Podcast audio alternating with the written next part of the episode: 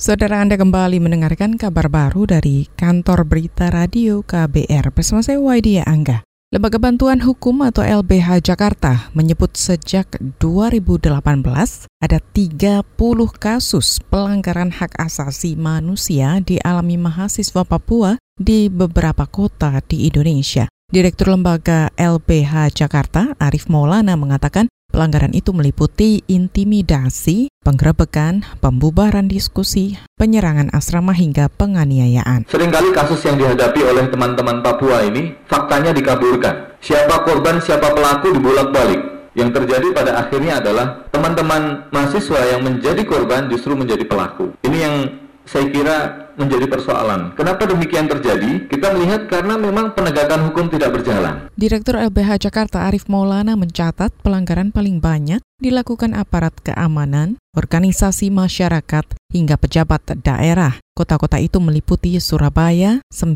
peristiwa, Jakarta 4 peristiwa, sementara kota Semarang 4 peristiwa, Bali 5 peristiwa, dan Papua 8 kasus.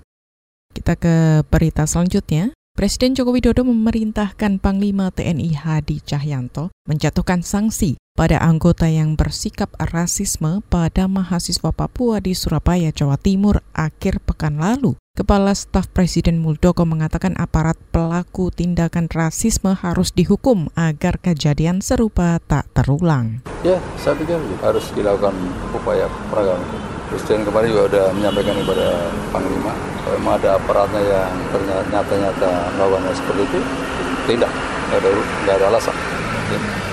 Karena ini nggak boleh terjadi, dilawan siapapun nggak boleh terjadi. Apalagi selaku, walaupun itu oknum dia, jelas-jelas oknum yang tidak memahami situasi lingkungan yang begitu dinamis sekarang.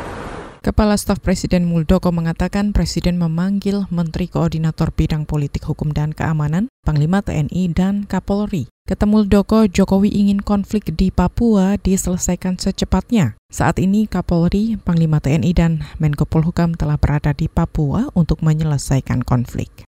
Kita beralih ke berita lainnya. Badan Aksesibilitas Telekomunikasi, Kementerian Komunikasi dan Informatika, Bakti Kemkominfo menargetkan peningkatan kecepatan internet di 500 desa perbatasan terrealisasi tahun ini. Direktur Utama Bakti, Anang Latif, mengatakan dari 500 desa itu sekitar 50% berada di Papua. Anang mengakui kecepatan internet di daerah perbatasan masih rendah. Masih 4 mega untuk sharing satu kampung. Itu kecil di Jakarta aja sendiri bisa sampai 7 mega, 8 mega, ada yang berapa 20 mega. Nah, ini ke depan kita dengan adanya satelit yang kita siapkan sewa ini, kita siapkan bisa sampai dengan 20 Mbps per desa. Direktur Utama Bakti, Anang Latif, mengaku masih terus mendorong terciptanya digitalisasi perbatasan, salah satunya melalui layanan 4G. Kata dia, pemerintah telah menyewa satelit dari swasta untuk mendukung percepatan akses internet di daerah terluar.